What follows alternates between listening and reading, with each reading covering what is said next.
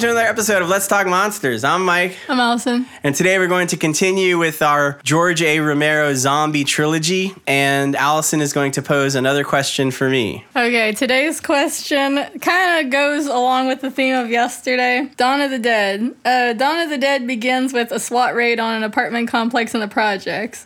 Later on, a gang of bikers raid the mall, which sets them against our main characters. Contrast these two scenes and explain what they say about the social issues at the time of that movie. So there's a lot to say about this film. In many ways, this is really George Romero's masterpiece. Tom Savini, who did all the special effects for him, was actually in Vietnam when George Romero made Night of the Living Dead. By 1978, when this film was being made and came out, Tom Savini had had already joined the team and did most of the groundbreaking special effects that we see in this film, primarily dealing with gore. As I mentioned a few days ago with Bay of Blood and how ahead of their time the Italians were when it came to explicit gory scenes, uh, the Americans by now had caught up by the mid to late 70s, and special effects artists like Tom Savini even push the envelope further. So this movie really has a lot. I mean, now by today's standards, you know, I mean, it doesn't, you know, I mean, especially the blood. The blood really looks like fake vampire blood, you know, you buy at Walgreens. But for its time, it was quite shocking. I saw this film in the theater when it first came out and it received a rating that I think at the time was unprecedented. The motion picture rating wanted to give it an X, but Romero fought that because he thought that if it received an X, then people would think it was a porn film. So they wound up creating another letter, which was U. And U just meant that it was unrated, but it had the same restrictions as a movie that would be rated X. So basically, anyone under 17 couldn't see it, even if they were with a parent, which is different from the R rating. Now, I was able to get in and see it when I was 14 because I knew someone who worked at the movie theater. But yeah, I, I it definitely was uh, the first time I ever saw a movie where there was just full on guts being ripped out of someone, you know, heads being blown off by shotguns, things like that. But Allison's question isn't about that. So let me just get to Allison's question. Yeah, the beginning of the film is very interesting because uh, there's a SWAT team that is trying to remove these people who are living in the projects. These are primarily black Haitian, it seems like they're Haitian, and then Puerto Ricans. Regardless, they're very religious people. And when their family members die, they want to treat the bodies with respect and they're ignoring the orders that are coming from the government, which are saying when somebody dies, destroy the brain. You know, make sure to destroy the brain because otherwise they're going to get up and they're going to attack you, thus creating more zombies by biting more people. These people are not listening and they're keeping the bodies around, you know, with the hope of having a proper funeral and it's not working. So the government, the city, at least I think this is supposed to take place in Philadelphia, they're sending in the SWAT team. And of course, the SWAT team is just filled with some of the worst people. One of our heroes is among, actually, both of our heroes are among them and they're not horrible people. But alongside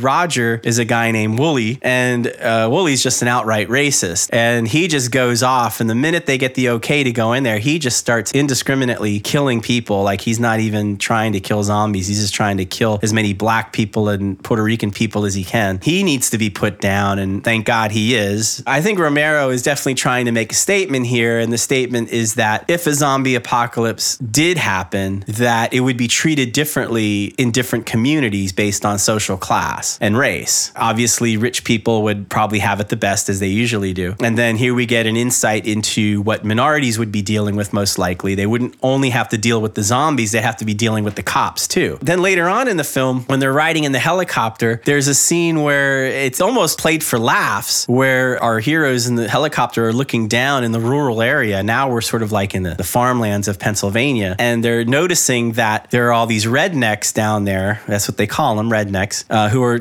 totally armed, you know, because they, you know, their Second Amendment rights and everything. So they all have like, you know, each one of them has like three guns, and they sort of joke and say, well, uh, those rednecks are probably just having fun with this. And then they cut away, Romero cuts away, and he has this little mini montage with goofy music playing in the background. And it's just showing how the national guard is there and they're you know they're trying to protect the area. And the rednecks are like we don't need you. Like we we've got this like you know this is no problem whatsoever. So there's that scene. And so that's sort of an insight into you know what Romero thinks would be happening with that social class. And then lastly uh, when our heroes are in the mall the famous mall part of the film what disrupts their lives ultimately is a biker gang. The biker gang represents yet another element of society. People who had been living on the road even before the zombie apocalypse. I mean, these people just, they know how to survive. That's what they do. They're nomadic, so they never really stay in one area. They don't have to worry about the zombies coming and taking away what they've worked for, which is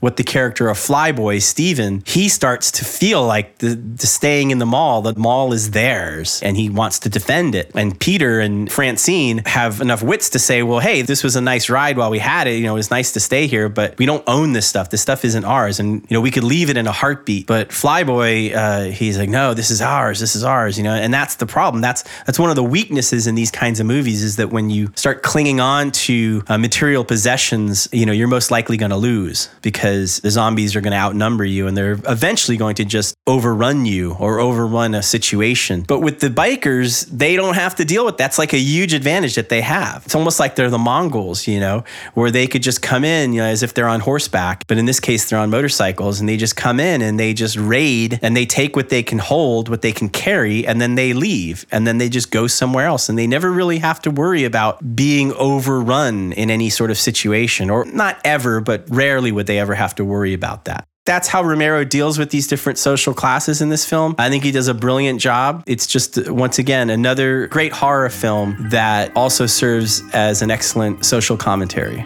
So that's my answer to Allison's question. We'll be back again tomorrow with our final question on the George A. Romero zombie trilogy. Bye.